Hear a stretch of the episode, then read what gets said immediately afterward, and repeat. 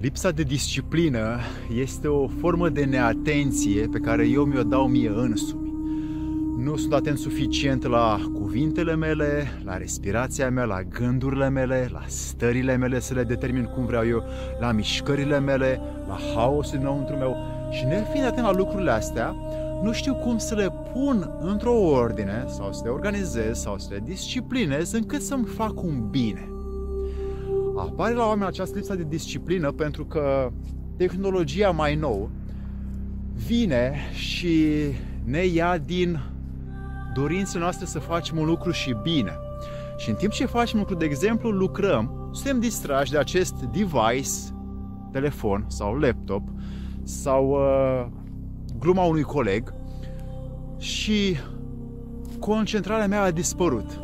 Distragerea mea a fost luată, după aia vine o știre sau mă sună mama sau mă sună tata cu o situație sau vine copilul și îmi cere asta sau și tot timpul am distragerile care mă înconjoară. De asta a venit sau a devenit disciplina și liniștea un nou lux în lume. Ca să te disciplinezi, n-ai nevoie de uh, rânduire programată cu să bifezi tot ce ai de făcut astăzi. Asta este o organizare. Disciplina este să-ți pui în ordine gândurile, stările și mișcările într-o zi și să faci cât de mult poți tu cu acestea. Să fii de asemenea prezent la toate lucrurile tale kinestezice, să fii atent la lucrurile care se desfășoară înăuntru tău, cât și la ceea ce tu parcurgi ca job sau ca acțiune în exteriorul tău.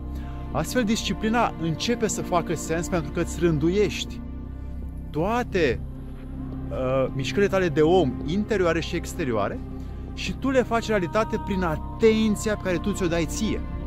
Un om care este neatent la el și se grăbește, aruncă cu cuvinte, este lipsit de atenție asupra lui însuși, ei bine, acest om nu ai cum să te bazezi prea mult pe el, pentru că este un om nedisciplinat care una zice și alta face.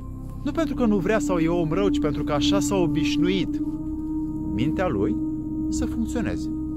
Oamenii disciplinați fac mai multe și zic mai puține. Oamenii nedisciplinați zic foarte multe și fac puține. Așa poți să deosebești.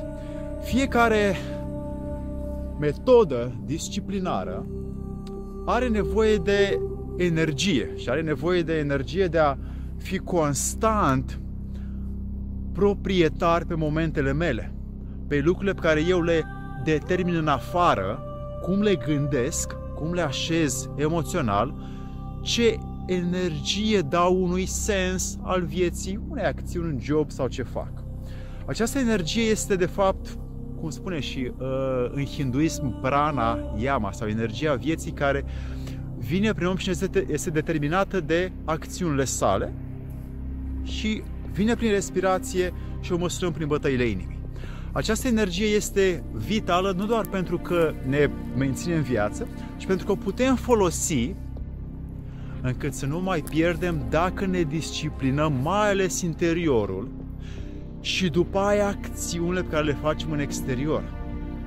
Disciplina corectă, după câte eu știu și verific la mine, Alexandru, și să fie cu iertare dacă încalc vreo lege care tu o știi, este că disciplina adevărată vine mai întâi, mai întâi observându-ți sau observându-mi eu mișcările, crezurile, valorile, instinctele, gândurile, și după aia căutând din afară să aduc elemente care să mă disciplineze. Și prima oară la mine și după aia în afară. Iar această formă de disciplină este autentică pentru că pleacă din motivația mea de a nu schimba exteriorul, ci de a-l accepta, ci de a mă schimba pe mine acceptând exteriorul, așa cum este el și îmbunătățindu-l, nu condiționându-l.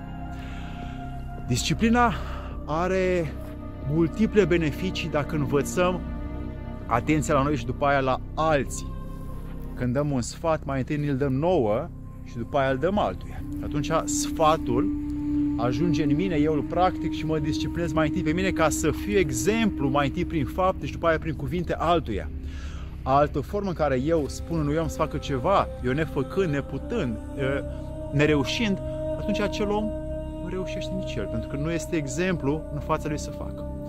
Și de asta lipsa disciplinei apare la oameni care nu au exemple, nu au etaloane în jur. Și când vrei să disciplinezi, să zic, pe cineva, mergi și fii tu adevărata faptă a cuvintelor care tu urmează să le spui acelui om. Să-ți fie de bine.